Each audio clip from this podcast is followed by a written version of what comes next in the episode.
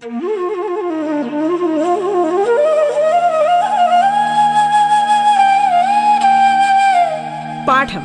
കേട്ടു പഠിക്കാൻ റേഡിയോ കേരളയിലൂടെ.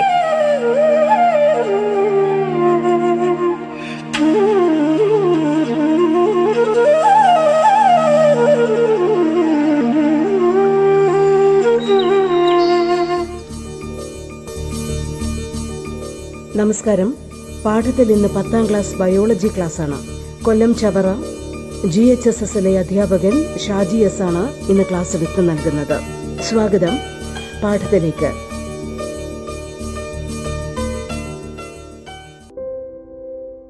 പത്താം ക്ലാസ്സിലെ ജീവശാസ്ത്രം ക്ലാസ്സിലേക്ക് എല്ലാവർക്കും സ്വാഗതം. ഇന്ന് നമ്മൾ കടന്നു ചെന്നിരിക്കുന്നത് നമ്മുടെ നാലാമത്തെ ചാപ്റ്ററാണ്. അകറ്റി നിർത്താം രോഗങ്ങളെ. Keeping diseases away. നമ്മൾ ഇതുവരെ പഠിച്ച പാഠങ്ങളെല്ലാം എല്ലാവരും നന്നായി റിവൈസ് ചെയ്ത് കാണും എന്ന് വിശ്വസിക്കുന്നു. നമ്മുടെ ഒന്നാമത്തെ ചാപ്റ്റർ നാഡീവ്യവസ്ഥയെക്കുറിച്ചായിരുന്നു അല്ലേ? നെർവസ് സിസ്റ്റം നാഡീവ്യവസ്ഥയിലുണ്ടാവുന്ന തകരാറുകൾ നാഡീവ്യവസ്ഥയുടെ പ്രധാനപ്പെട്ട ഭാഗങ്ങൾ അതിന്റെ ധർമ്മങ്ങൾ എല്ലാം വിശദമായി തന്നെ ഒന്നാമത്തെ ചാപ്റ്ററിൽ നമ്മൾ പഠിച്ചു കഴിഞ്ഞു. രണ്ടാമത്തെ ചാപ്റ്ററിലേക്ക് എത്തിയപ്പോഴേ സെൻസ് ഓർഗൻസ് അല്ലെങ്കിൽ ജ്ഞാനേന്ദ്രിയങ്ങളെക്കുറിച്ചാണ് അവിടെ നമ്മൾ വിശദമായി പഠിച്ചത്. അവിടെ കണ്ണ് മൂക്ക് നാക്ക് ചെവി തൊക്ക് എന്നിവയുടെ ഘടനയും അവയ്ക്കുണ്ടാകാവുന്ന ചില രോഗങ്ങളും ഒക്കെ നമ്മൾ അവിടെ ചർച്ച ചെയ്തു. മൂന്നാമത്തെ ചാപ്റ്ററിലേക്ക് എത്തിയപ്പോൾ അന്തസ്രാവി വ്യവസ്ഥ അല്ലെങ്കിൽ എൻഡോക്രൈൻ ഗ്ലാൻസിനെ കുറിച്ചാണ് നമ്മൾ പഠിച്ചത്. അവിടെ ശരീരത്തിലെ വിവിധ എൻഡോക്രൈൻ ഗ്ലാൻസ് അഥവാ അന്തസ്രാവി ഗ്രന്ഥികളെക്കുറിച്ചും അവ ഉൽപ്പാദിപ്പിക്കുന്ന വിവിധ ഹോർമോണുകളെക്കുറിച്ചും അതിന്റെ അപര്യാപ്തത കൊണ്ടോ അല്ലെങ്കിൽ അളവിൽ കൂടുന്നത് കൊണ്ടോ ഉണ്ടാകാവുന്ന രോഗങ്ങളെക്കുറിച്ചുമാണ് നമ്മൾ പഠിച്ചത്. ഇനി നമ്മൾ ചർച്ച ചെയ്യാൻ പോകുന്നത് മനുഷ്യനും മറ്റു ജന്തുക്കൾക്കും സസ്യങ്ങൾക്കും ഉണ്ടാകുന്ന ചില രോഗങ്ങളെക്കുറിച്ചും രോഗകാരികളെക്കുറിച്ചും അവ പകരുന്ന രീതികളെക്കുറിച്ചുമാണ്. പാത്തോജൻസിനെ കുറിച്ചും മോഡ് ഓഫ് ട്രാൻസ്മിഷനെക്കുറിച്ചും അവയുണ്ടാക്കുന്ന രോഗങ്ങൾ അഥവാ ഡിസീസിനെ കുറിച്ചും അതിന്റെ സിംറ്റംസ് ലക്ഷണങ്ങളെക്കുറിച്ചുമാണ് നമ്മൾ ഈ പാഠത്തിൽ വിശദമായി ചർച്ച ചെയ്യുന്നത്. ഇതുവരെ ഇല്ലാത്ത ഒരവസ്ഥാ വിശേഷമാണ് ഇന്ന് നമ്മൾക്ക് മുന്നിലുള്ളത്. നമ്മൾ മാത്രമാണോ? അല്ല ലോകം മുഴുവനും ആ ഒരു അവസ്ഥയിലാണ് ആരാണ് അതിന് കാരണക്കാരൻ? ആ എല്ലാവരും പറയും അല്ലേ? അതൊരു വൈറസാണ് ആ വൈറസിനെ നമുക്കറിയാം.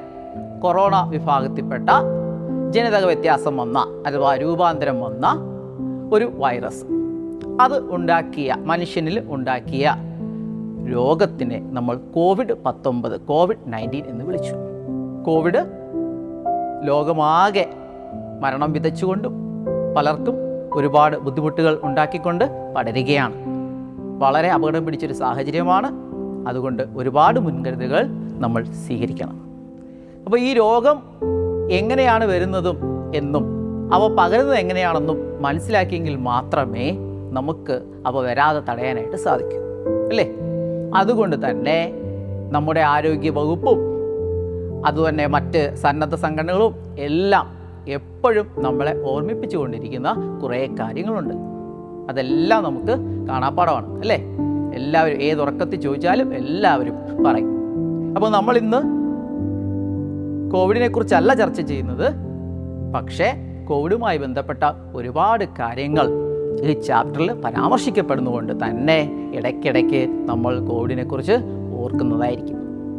അതുപോലെ തന്നെ കോവിഡ് ആരംഭിച്ച കാലം മുതൽ അതിനെ ചെറുക്കാനായി പരിശ്രമിക്കുന്ന ആരോഗ്യ പ്രവർത്തകർ അതിന് നേതൃത്വം കൊടുക്കുന്ന നമ്മുടെ ഗവൺമെന്റ് പ്രത്യേകിച്ച് നമ്മുടെ ആരോഗ്യമന്ത്രി എല്ലാവർക്കും ഉള്ള നന്ദി അറിയിക്കാൻ കൂടി നമുക്ക് ഈ അവസരം ഉപയോഗിക്കാം അല്ലേ? അപ്പോൾ നമുക്ക് നമ്മുടെ ചാപ്റ്ററിലേക്ക് കടക്കാം. കീപ്പിംഗ് ഡിസീസസ് എവേ അല്ലെങ്കിൽ അകറ്റി നിർത്താം രോഗങ്ങൾ. അപ്പോൾ പതിവ് പോലെ നമുക്ക് ഒരു കൊളാഷിൽ നിന്ന് തുടങ്ങാം. പ്രിവെന്റ് റാറ്റ് ഫീവർ എലിപ്പനിയെ പ്രതിരോധിക്കാം. Measure to ensure drinking water in flood affected area പ്രളയബാധിത പ്രദേശങ്ങളിൽ കുടിവെള്ളം എത്തിക്കണം. കണ്ടേജിയസ് ഡിസീസസ് ഫോളോ ഫ്ലഡ് പ്രളയത്തിന് പിന്നാലെ പകർച്ചവ്യാധികൾ. അല്ലേ? ഇതുപോലെ തന്നെ sanitation campaign Kerala become a role model അപ്പോൾ പോസിറ്റീവായ വാർത്തകളും ഉണ്ട്. അല്ലേ? Kerala shows it strength to prevent the spread of diseases നമുക്ക് സൂക്ഷ്മമായി ഈ സാഹചര്യങ്ങളൊക്കെ ഒന്ന് വിലയിരുത്തിയാൽ ഇതുമായി ബന്ധപ്പെട്ട ഒരു ചെറിയ കുറിപ്പ് ഒരു നോട്ട് നമുക്ക് തയ്യാറാക്കാനായിട്ട് സാധിക്കും. ഇപ്പോൾ പ്രളയത്തിന് ശേഷമുള്ള ഈ സാഹചര്യങ്ങളെ വിലയിരുത്തി ഒരു ചെറിയ കുറിപ്പ് അവിടെ ഉണ്ടാകാനിടയുള്ള ആ സാഹചര്യങ്ങളെ നമുക്കൊന്ന് വിലയിരുത്തി ഒരു കുറിപ്പ് തയ്യാറാക്കി നമ്മുടെ സയൻസ് ഡയറിയിൽ രേഖപ്പെടും കുറിപ്പുകളൊക്കെ എല്ലാവരും തയ്യാറാക്കി കഴിഞ്ഞു അല്ലേ? ശരി. അപ്പോൾ എല്ലാവരും പ്രധാനമായിട്ടും അതിൽ കൊടുത്തിരിക്കുന്ന ഒരു പോയിന്റ് എന്തായിരിക്കും എന്ന് ഞാൻ പറയട്ടെ? ആ ധാരാളം രോഗങ്ങൾ ഉണ്ടാകാനുള്ള ഒരു സാഹചര്യം അവിടെയുണ്ട് എന്നാണ് അല്ലേ ആ. പ്രത്യേകിച്ചും പകർച്ചവ്യാധികൾ കമ്മ്യൂണിക്കബിൾ ഡിസീസ് വളരെ പെട്ടെന്ന് പടർന്നു പിടിക്കുന്ന രോഗങ്ങൾ. ഉദാഹരണം നമ്മൾ ആ പത്രക്കുറിപ്പുകളിൽ തന്നെ കണ്ടു റാറ്റ് ഫീവർ എലിപ്പനിയെ കുറിച്ച് അവിടെ പറയുന്നുണ്ടായിരുന്നു അല്ലേ? അതുപോലെ തന്നെ മറ്റു പല രോഗങ്ങളും കോളറയൊക്കെ നിങ്ങൾ കേട്ടിട്ടുണ്ടാവും. വളരെ വേഗം പടർന്നു പിടിക്കുന്ന പ്രളയ ബന്ധപ്പെട്ട് പടർന്നു പിടിക്കുന്ന രോഗങ്ങളാണ് കോളറയെ പോലുള്ള അതുപോലെ ഡയറിയ പോലുള്ള രോഗങ്ങളെല്ലാം തന്നെ പ്രളയവുമായി ബന്ധപ്പെട്ടുണ്ടാകുന്നവയാണ്. അപ്പോൾ പ്രധാനപ്പെട്ട ഒരു സാഹചര്യം അതാണ്. ധാരാളം രോഗകാരികൾ പാത്തോജൻസ് ഉണ്ടാകാൻ സാഹചര്യം ഒരുങ്ങുകയാണ്. അല്ലേ? ആരാണ് ഈ പാത്തോജൻസ് അല്ലെങ്കിൽ രോഗകാരികൾ? രോഗകാരികൾ മിക്കവാറും സൂക്ഷ്മാണുക്കളാണ്. മിക്കവാറും എന്നേ ഞാൻ പറഞ്ഞോളൂ എല്ലായ്പ്പോഴും ആവണമെന്ന് നിർബന്ധമില്ല അല്ലേ? ഇപ്പോൾ സൂക്ഷ്മാണുക്കൾ അഥവാ മൈക്രോ ഓർഗാനിസമാണ് പാത്തോജൻസ് അപ്പോൾ മൈക്രോ ഓർഗാനിസത്തെ കുറിച്ച് ഒരുപാട് കാര്യങ്ങൾ നമ്മൾ മുൻപുള്ള ക്ലാസ്സുകളിലൊക്കെ നമ്മൾ പഠിച്ചിട്ടുണ്ട്. എല്ലാ മൈക്രോബ്സും എല്ലാ സൂക്ഷ്മാണുക്കളും രോഗകാരികളാണോ അല്ല. ഉപകാരികളായ ഒരുപാട് സൂക്ഷ്മജീവികളുണ്ട് എന്ന് നമുക്കറിയാം അല്ലേ? ഒമ്പതാം ക്ലാസ്സിലൊക്കെ നമ്മൾ പഠിച്ചിട്ടുണ്ട്. ഏതാണ് ഉപകാരികളായ ബാക്ടീരിയകൾ? ആ ലാക്ടോബാസിലസിനെ കുറിച്ച് നമ്മൾ പഠിച്ചു. അല്ലേ വീട്ടിൽ തൈര് ഉണ്ടാക്കണമെങ്കിൽ ആ ബാക്ടീരിയ വേണം. ബ്രെഡ് ഉണ്ടാക്കണമെങ്കിൽ ബാക്ടീരിയ വേണം. വൈൻ ഉണ്ടാക്കണമെങ്കിൽ ബാക്ടീരിയകൾ വേണം. അല്ലേ റീസൈക്ലിംഗ് ഓഫ് ബാക്ടേഴ്സ് പദാർത്ഥങ്ങളുടെ പുനഃചംക്രമണം നടക്കണമെങ്കിൽ ബാക്ടീരിയകൾ വേണം. അല്ലേ? നമുക്ക് ആവശ്യമുള്ള വിറ്റാമിനുകൾ ഉണ്ടാക്കാനും അതുപോലെ തന്നെ ദഹന പ്രക്രിയയെ സഹായിക്കാനും ഒക്കെ ബാക്ടീരിയകൾ നമ്മളെ സഹായിക്കുന്നുണ്ട്. അപ്പോൾ ബാക്ടീരിയകൾ പാത്തോജൻസുകളാണ് എങ്കിലും അവരിൽ വളരെ കുറഞ്ഞ ശതമാനം മാത്രമേ രോഗകാരികളായിട്ടുള്ളൂ. വളരെ കൂടുതൽ പേരും നമുക്ക് ഉപകാരികളായിട്ടുള്ളവരാണ്. രോഗകാരികളായ സൂക്ഷ്മജീവികളെക്കുറിച്ച് നമ്മളൊന്ന് ലിസ്റ്റ് ചെയ്യുകയാണെങ്കിൽ ഏതെല്ലാം ജീവികളെ ഇത് ഉൾപ്പെടുത്താം? ഒന്നാമത്തെ പേരുകാരനായിട്ട് ബാക്ടീരിയ തന്നെ ഇരിക്കട്ടെ. ആ രണ്ടാമത്തെ ആൾ ഒന്ന് കഴിഞ്ഞു വൈറസ്. അല്ലേ? മൂന്ന് ഫംഗസുകൾ. പൂപ്പുകളുടെ വിഭാഗത്തിൽപ്പെട്ട ഫംഗസുകൾ. പ്രോട്ടോസോവകൾ ഏകകോശ ജീവികളായ പ്രോട്ടോസോവകൾ. ഇവരൊക്കെയാണ് പ്രധാനമായും നമുക്ക് രോഗം ഉണ്ടാക്കുന്ന സൂക്ഷ്മജീവികളുടെ ഗണത്തിൽ പെടുന്നവർ. അപ്പോൾ പ്രളയത്തിന് ശേഷമുള്ള സാഹചര്യം നമ്മൾ വിലയിരുത്തിയപ്പോൾ നമ്മൾ കണ്ടു ഈ സൂക്ഷ്മജീവികൾക്ക് വളരെ വേഗം വളരാനുള്ള സാഹചര്യം അവിടെ ഉണ്ടായി. അതുകൊണ്ടാണ് പ്രളയത്തിന് ശേഷം രോഗങ്ങൾ വളരെ വേഗം പടർന്നു പിടിക്കുന്നത്. മനുഷ്യരെ മാത്രമാണോ ഈ രോഗാരികൾ ആക്രമിക്കുന്നത്? അല്ല. മനുഷ്യരെ പോലെ തന്നെ മറ്റ് ജന്തുക്കളെയും സസ്യങ്ങളെയും ചിലപ്പോഴൊക്കെ ബാക്ടീരിയകളെ പോലും മറ്റ് സൂക്ഷ്മജീവികൾ ആക്രമിക്കുന്നത് കണ്ടുവരാറുണ്ട്. നമ്മുടെ ടെക്സ്റ്റിൽ ഒരു ചിത്രീകരണമുണ്ട്.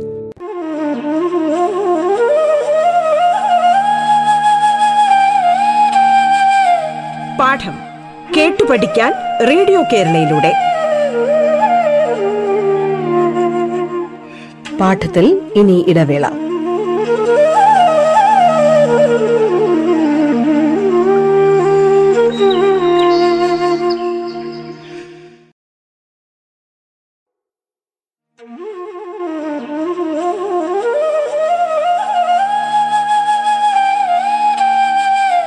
പാഠം കേട്ടു പഠിക്കാൻ റേഡിയോ കേരളയിലൂടെ.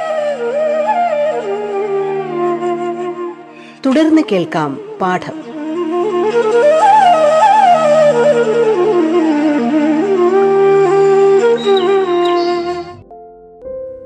ആ ചിത്രീകരണം നമുക്ക് നോക്കാം. എന്തിനെക്കുറിച്ചാണ് ആ ചിത്രീകരണം? രോഗാണുക്കൾ നമ്മളിലേക്ക് എത്തുന്ന വിധം അല്ലെങ്കിൽ മോഡ് ഓഫ് ട്രാൻസ്മിഷൻ കണ്ടല്ലോ എല്ലാവരും എങ്ങനെയൊക്കെയാണ് രോഗാണുക്കൾ നമ്മുടെ ശരീരത്തിലേക്ക് എത്തുന്നത്? രോഗാണുക്കളുടെ അഥവാ പാത്തോജൻസിന്റെ മോഡ് ഓഫ് ട്രാൻസ്മിഷൻ എങ്ങനെയൊക്കെയാണ്? എന്ന് ആ ചിത്രീകരണത്തിൽ വിശദമായി കൊടുത്തിട്ടുണ്ട്. അല്ലേ? എന്തൊക്കെയാണെന്ന് നമുക്കൊന്ന് പരിശോധിച്ച് നോക്കാം. സ്പർശം. ആ നമ്മൾ എപ്പോഴെപ്പോഴും ഇപ്പോൾ പറഞ്ഞുകൊണ്ടിരിക്കുന്ന ഒരു കാര്യമാണ് സ്പർശം. അല്ലേ? ബൈ കോണ്ടാക്ട് കോണ്ടാക്റ്റിലൂടെ വളരെ വേഗം രോഗാണുക്കൾ നമ്മളിലേക്ക് എത്തും. കണ്ടാമിനേറ്റഡ് ഫുഡ് ആൻഡ് വാട്ടർ മലിനമായ ജലത്തിലൂടെയും ആഹാരത്തിലൂടെയും രോഗാണുക്കൾ വളരെ വേഗം മറ്റുള്ളവരിലേക്ക് പകരും. അൺസ്റ്റെറിലൈസ്ഡ് ഇൻസ്ട്രുമെന്റ്സ് പലപ്പോഴും ആശുപത്രികളുമായിട്ടൊക്കെ ബന്ധപ്പെട്ട് ഒക്കെയാണ് അത് പകരുന്നത്. ആ ശരിയായി അണുയുക്തമാക്കാത്ത സൂചികളോ സിറിഞ്ചുകളോ ശസ്ത്രക്രിയാ ഉപകരണങ്ങളോ ഒക്കെ ഉപയോഗിക്കുമ്പോഴോ അല്ലെങ്കിൽ മയക്കുമരുന്നുകൾ ഉപയോഗിക്കുമ്പോൾ സിറിഞ്ചുകൾ ഷെയർ ചെയ്യുമ്പോഴോ ഒക്കെ ഈ രീതിയിൽ രോഗാണുക്കൾ നമ്മളിലേക്ക് എത്താറുണ്ട്. പിന്നെ വളരെ സാധാരണ രീതിയിൽ നമ്മളിലേക്ക് എത്തുന്നൊരു രീതി എന്താണ്? ചുമയും തുമ്മലുമാണ്. Cough and sneezing. അല്ലേ? അതുപോലെ തന്നെ മറ്റു ചില ജീവികൾ രോഗാണുക്കളെ നമ്മളിലേക്ക് എത്തിക്കാറുണ്ട്. ആരൊക്കെയാണ്? അത്തരക്കാർ. ഏറ്റവും പ്രധാനം കൊതുക് തന്നെയാണ് അല്ലേ? അപ്പോൾ കൊതുകുകൾ പലതരത്തിലുള്ള രോഗങ്ങൾ നമ്മളിലേക്ക് എത്തിക്കും. പേവിഷബാധ അല്ലെങ്കിൽ റാബിസ് നമ്മളിലേക്ക് എത്തുന്നത് നായ്ക്കളിലൂടെയാണ്. അപ്പോൾ ഇങ്ങനെയുള്ള ജീവികളെ അതായത് രോഗാണുക്കളെ പാത്തോജൻസിനെ നമ്മളിലേക്ക് എത്തിക്കുന്ന ജീവികളെ നമ്മൾ വെക്ടേഴ്സ് അല്ലെങ്കിൽ വാഹക ജീവികൾ എന്ന് വിളിക്കും. അതുപോലെ തന്നെ ക്ലോത്ത്സ് വസ്ത്രങ്ങൾ. വസ്ത്രങ്ങളിലൂടെയും രോഗാണുക്കൾ പലതരത്തിൽ നമ്മളിലേക്ക് എത്താറുണ്ട്. മറ്റുള്ളവർ വസ്ത്രങ്ങൾ ഉപയോഗിക്കുന്ന വഴിയോ ഒക്കെ നമ്മളിലേക്ക് രോഗാണുക്കൾ എത്തിച്ചേരാറുണ്ട്. അപ്പോൾ മോഡ് ഓഫ് ട്രാൻസ്മിഷൻ അഥവാ രോഗാണുക്കൾ പകരുന്നത് എങ്ങനെയാണ് എന്ന് വ്യക്തമായല്ലോ അല്ലേ? അപ്പോൾ ഇനി നമുക്ക് സൂക്ഷിക്കാൻ എളുപ്പമുണ്ട്. അപ്പോൾ രോഗം എങ്ങനെയാണ് വരുന്നത് എന്ന് മനസ്സിലാക്കിയാൽ ആ രോഗത്തെ അകറ്റി നിർത്താൻ നമുക്ക് സാധിക്കും. അപ്പോൾ ഈ ചിത്രീകരണം എല്ലാവരും ശ്രദ്ധിച്ചു. ഇതുമായി ബന്ധപ്പെട്ട ഒരു ചെറിയ കുറിപ്പ് തയ്യാറാക്കുക. അതുപോലെ തന്നെ ഈ പകർച്ചവ്യാധികൾ എങ്ങനെയൊക്കെയാണ് നമ്മൾ ലിസ്റ്റ് ചെയ്ത നമുക്ക് ചുറ്റുമുള്ള ചില പകർച്ചവ്യാധികൾ എങ്ങനെയൊക്കെയാണ് നമ്മളിലേക്ക് എത്തുന്നത് എന്ന് ഇതേ രീതിയിൽ മറ്റൊരു ചിത്രീകരണം നിങ്ങൾ എഴുതി ഉണ്ടാക്കുക നിങ്ങളുടെ സയൻസ് ഡയറിയിലേക്ക് രേഖപ്പെടുത്തുക. നമുക്ക് തിരിച്ച് നമ്മുടെ ആദ്യത്തെ കൊളാഷിലേക്ക് പോകാം. അവിടെ ഒരു രോഗത്തെക്കുറിച്ചൊരു സൂചന തന്നിട്ടുണ്ട്. എലിപ്പനി അല്ലെങ്കിൽ റാറ്റ് ഫീവർ എന്ന രോഗത്തെക്കുറിച്ചാണ്. അപ്പോൾ പ്രളയാനുബന്ധത്തിലുണ്ടായ സാഹചര്യങ്ങളാണ് എലിപ്പനി വളരെ വേഗം പടർത്തുന്നത് എന്ന് നമുക്ക് ഇതിനകം മനസ്സിലായി കഴിഞ്ഞു അല്ലേ? അത്തരം സാഹചര്യങ്ങൾ അതായത് പ്രളയം എന്ന് പറയുന്നത് കുറേ വെള്ളം പൊങ്ങി കുറച്ച് പേർക്ക് ബുദ്ധിമുട്ടുണ്ടായി കുറച്ച് വസ്തുക്കൾ നഷ്ടപ്പെട്ടു എന്നതിൽ അവസാനിക്കുന്നില്ല. അതിനുശേഷം ദുരന്തങ്ങൾ തുടരുകയാണ്. അതിലേറ്റവും പ്രധാനം നമ്മുടെ ശുദ്ധജല സ്രോതസ്സുകൾ മുഴുവൻ മലിനമാകുക എന്നുള്ളതാണ്. അതിനെ തുടർന്ന് ഒരുപാട് പ്രശ്നങ്ങൾ ഉണ്ടാവുന്നുണ്ട് അല്ലേ?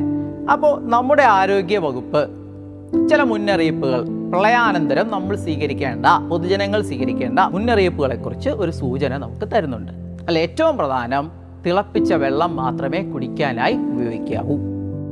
അതുപോലെ ജലസ്രോതസ്സുകൾ ശരിയായ രീതിയിൽ ക്ലോറിനേഷൻ നടത്തി ശുദ്ധീകരിക്കുക. ഇപ്പോൾ നമ്മൾ പറഞ്ഞ എലിപ്പനിയെ പോലുള്ള രോഗങ്ങൾ പടർന്നു പിടിക്കുന്നത് പ്രളയത്തിന് ശേഷമാണെന്ന് പറഞ്ഞല്ലോ. അത്തരം സാഹചര്യങ്ങൾ ഒഴിവാക്കാൻ എലി നശീകരണം ശരിയായ രീതിയിൽ നടത്തുക. വെള്ളക്കെട്ടുകൾ ധാരാളം ഉണ്ടാകുന്നത് പ്രളയത്തിന് ശേഷം സ്ഥിരമായൊരു സംഭവമാണ്. അവിടെ കൊതുകുകൾ പെറ്റുവരികാനും അതുമായി ബന്ധപ്പെട്ട രോഗങ്ങൾ ഉണ്ടാകാനും സാധ്യതയുള്ളതുകൊണ്ട് കൊതുക് നശീകരണം ശരിയായ രീതിയിൽ നടത്തുക. ഏതെങ്കിലും രീതിയിൽ രോഗങ്ങൾ ജലജന്യ രോഗങ്ങൾ ഉണ്ട് എന്ന് സംശയിക്കപ്പെടുന്നവർ വിദഗ്ധ പരിശോധനയ്ക്ക് വിധേയരാകേണ്ടവരും അവർ നിർദ്ദേശിക്കുന്ന മരുന്നുകൾ കഴിക്കേണ്ടതുമാണ്. അതുപോലെ തന്നെ അപകടം പിടിച്ച സ്ഥലങ്ങളിൽ താമസിക്കുന്നവർ മുന്നറിയിപ്പ് കിട്ടുമ്പോൾ സുരക്ഷിതമായ സ്ഥലങ്ങളിലേക്ക് മാറേണ്ടതാണ്. ദുരിതാശ്വാസ ക്യാമ്പുകളിൽ കഴിയേണ്ടി വന്നാൽ ആർക്കും അങ്ങനെ കഴിയേണ്ടി വരാതിരിക്കട്ടെ. നമ്മുടെ പരിസര ശുചിത്വവും വ്യക്തി ശുചിത്വവും കൃത്യമായി പരിപാലിക്കുകയും അതുപോലെ തന്നെ അവിടുത്തെ സാഹചര്യങ്ങൾക്കനുസരിച്ച് ജീവിക്കുകയും ചെയ്യുക. ഇപ്പോൾ മുന്നറിയിപ്പുകളൊക്കെ കേട്ടല്ലോ അല്ലേ? അപ്പോൾ എല്ലാവരും ജീവിതത്തിൽ പാലിക്കുക പ്രളയം വരും എന്നതുകൊണ്ടല്ല ഏത് നിമിഷവും നമ്മൾ അത്തരം സാഹചര്യങ്ങൾക്ക് തയ്യാറായിരിക്കണം എന്നതുകൊണ്ടാണ്. കുറച്ചു കാലം മുമ്പ് കേരളം ഇങ്ങനെയൊന്നും അല്ലായിരുന്നു എന്ന് നമുക്ക് എല്ലാവർക്കും അറിയാം അല്ലേ? അടുത്ത കാലത്തായിട്ട് പ്രകൃതിയോടുള്ള നമ്മുടെ സമീപനത്തിൽ ഒരുപാട് മാറ്റങ്ങളുണ്ട്. മലകളും കാടുകളും നദികളും ഒക്കെ നമ്മൾ അപകടാവസ്ഥയിൽ എത്തിച്ചു കഴിഞ്ഞു. അപ്പോൾ അതിന്റെയൊക്കെ പരിണിതഫലമായിരിക്കണം ഇതുവരെ കാണാത്ത തരത്തിലുള്ള പ്രളയങ്ങളും കൊടുങ്കാറ്റുകളും അല്ലേ? മഹാമാരികളും ഒക്കെ നമ്മളെ തേടിയെത്തുന്നത്. തിരിച്ച് നമ്മുടെ പാഠഭാഗത്തേക്ക് എത്താം. എലിപ്പനിയെക്കുറിച്ചാണ് നമ്മൾ അവിടെ ചർച്ച ചെയ്തുകൊണ്ടിരുന്നത്. എലിപ്പനി അഥവാ റാറ്റ് ഫീവർ എന്ന് പറയുന്നത് ഒരു ബാക്ടീരിയൽ ഡിസീസ് അഥവാ ഒരു ബാക്ടീരിയ ഉണ്ടാക്കുന്ന രോഗമാണ്.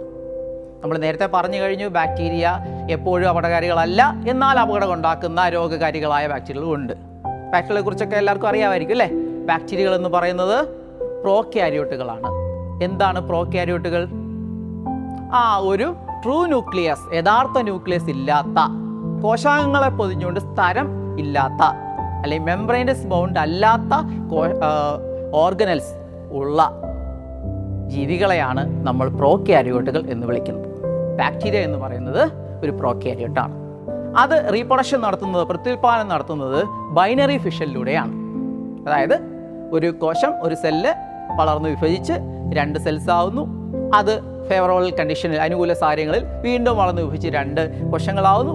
ഇങ്ങനെ ബൈനറി ഫിഷൻ അഥവാ ദ്വിവിഭജനം വഴിയാണ് ബാക്ടീരിയകൾ പെറ്റുപെരുക്കുന്നത് അപ്പോൾ അത്തരത്തിലൊരു ബാക്ടീരിയയാണ് റാറ്റ് ഫീവർ ഉണ്ടാക്കുന്നത്. ആ ബാക്ടീരിയക്ക് നമ്മളൊരു പേര് കൊടുത്തിട്ടുണ്ട് ലെപ്റ്റോസ്പൈറ അപ്പോൾ ലെപ്റ്റോസ്പൈറ എന്ന ബാക്ടീരിയ ഉണ്ടാക്കുന്നത് കൊണ്ട് ഈ രോഗത്തിനെ നമ്മൾ ലെപ്റ്റോസ്പൈറോസിസ് എന്നാണ് വിളിക്കുന്നത്. എങ്ങനെയായിരിക്കും ഈ രോഗം നമ്മളിലേക്ക് എത്തുന്നത്? ആ ഇത്തരം ബാക്ടീരിയകൾ ജീവിക്കുന്നത് എലികളിലും നായ്ക്കളിലും കരണ്ട് എലിയുടെ വിഭാഗത്തിൽപ്പെട്ട കരണ്ട് ജീവിക്കുന്ന ജീവികൾ റോഡൻസ് അവരിലുമാണ് ഇത് കാണുന്നത്. എന്നാൽ അവർക്ക് ഈ ബാക്ടീരിയകൾ വലിയ ബുദ്ധിമുട്ടുകളൊന്നും ഉണ്ടാക്കാറില്ല. അവർക്ക് എലിപ്പനിയൊന്നും വരാറില്ല. അല്ലേ? പക്ഷേ ഏതെങ്കിലും സാഹചര്യത്തിൽ അവർ പുറത്തേക്ക് വരികയും അത് മറ്റുള്ളവരുടെ ശരീരത്തിലേക്ക് എത്തുകയും ചെയ്യുമ്പോഴാണ് അസുഖങ്ങൾ ഉണ്ടാക്കുന്നത്. ഇത്തരം ജീവികളെ നമ്മൾ വാഹക ജീവികൾ അഥവാ വെക്ടേഴ്സ് എന്ന് വിളിക്കും. അപ്പോൾ എങ്ങനെയാണ് എലിയുടെ ശരീരത്തിൽ ജീവിക്കുന്ന ലെപ്റ്റോസ്പൈറ എന്ന ബാക്ടീരിയ നമ്മളിലേക്ക് എത്തുന്നത്? ആ അത് എലിയുടെ മൂത്രത്തിലൂടെയാണ്. എലിയും നമ്മളിപ്പോൾ പറഞ്ഞ ജീവികളുടെയും യൂറിനിലൂടെ മൂത്രത്തിലൂടെ അത് വെള്ളക്കെട്ടുകളിലേക്കും അതുപോലെ ഈർപ്പമുള്ള പ്രദേശത്തേക്കും എത്തുകയും അവിടെ ജീവനോടെ കുറച്ച് നാൾ തുടരുകയും ചെയ്യും. ഏതെങ്കിലും മുറിവുകളോ മറ്റു പരുക്കുകളോ ഉള്ള ആൾക്കാർ ഈ വെള്ളത്തിലേക്ക് ഇറങ്ങിയാൽ അതുവഴി ബാക്ടീരിയകൾ നമ്മുടെ ശരീരത്തിലേക്ക് എത്തും. ലെപ്റ്റോസ്പൈറ എന്ന ബാക്ടീരിയ ഇത്തരം ജീവികളുടെ യൂറിനിലൂടെ സ്റ്റാഗ്നന്റ് വാട്ടറിലേക്കും മോയ്സ്ചറിലേക്കും എത്തുകയും അവിടെ ജീവനോടെ തുടരുകയും ചെയ്യുന്നു. ഏതെങ്കിലും സാഹചര്യത്തിൽ മുറിവുകളിലൂടെ അത് അഥവാ തൊക്കിൽ വല്ല ചതവുകൾ ഉണ്ടെങ്കിൽ അതിലൂടെ എത്തും. അങ്ങനെ നമ്മളിലേക്ക് എത്തുകയും ഇത് നമ്മുടെ ബ്ലഡിലേക്ക് രക്തത്തിലേക്ക് എത്തിക്കഴിഞ്ഞാൽ അത് ബൈനറി ഫിഷൻ വഴി റീപ്രൊഡ്യൂസ് ചെയ്യുകയും അല്ലെങ്കിൽ വിഭജനം വഴി വെട്ടിവരികയും ടോക്സിനുകൾ എന്ന വിഷവസ്തുക്കളെ ഉണ്ടാക്കുകയും ചെയ്യും. അത്തരം ടോക്സിനുകൾ നമ്മുടെ ബോഡി ടിഷ്യൂസിനെ നമ്മുടെ ശരീരകലകളെ നശിപ്പിക്കുകയും നമുക്ക് ഗുരുതരമായ പ്രശ്നങ്ങൾ ഉണ്ടാക്കുകയും ചെയ്യും. പ്രധാനമായും ഈ ടോക്സിനുകൾ ബാധിക്കുന്നത് നമ്മുടെ ബ്ലഡ് ക്യാപ്പിലറീസ് അല്ലെങ്കിൽ രക്തലോമികളെയാണ്. അപ്പോൾ രക്തലോമികളെ ബാധിച്ചു കഴിഞ്ഞാൽ അവിടെ സംഭവിക്കുന്ന അപകടം എന്താണെന്ന് ചോദിച്ചാൽ അത് ഇന്റേർണൽ ബ്ലീഡിങ് ആന്തരിക രക്തസ്രാവമാണ്.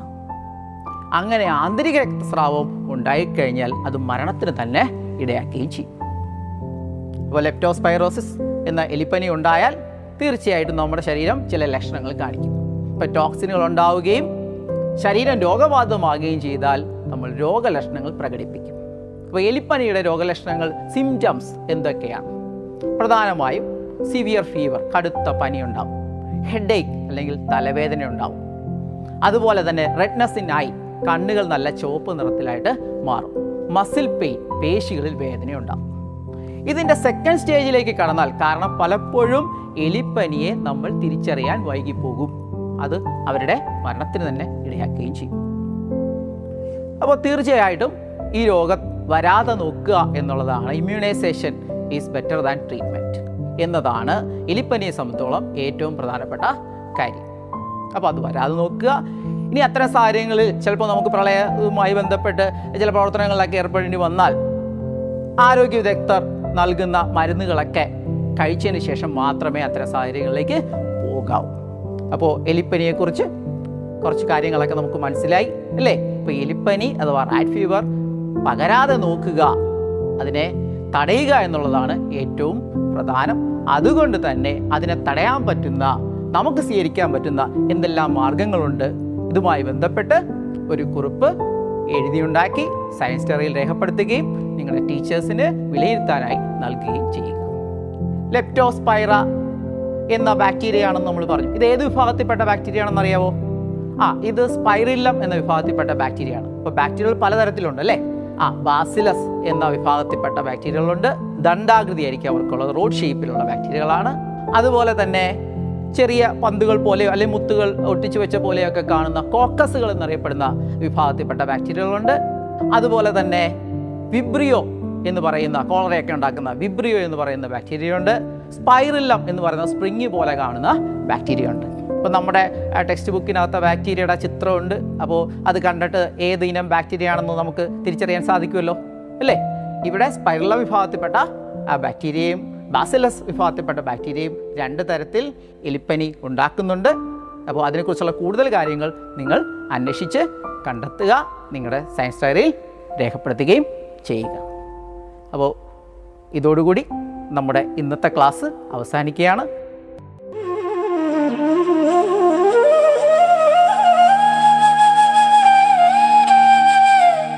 പാഠം കേട്ടു പഠിക്കാൻ റേഡിയോ കേരളയിലൂടെ. പാഠത്തിന്റെ ഇന്നത്തെ അധ്യായം പൂർണമാകുന്നു. ഇനി അടുത്ത ദിവസം കേൾക്കാം. നമസ്കാരം.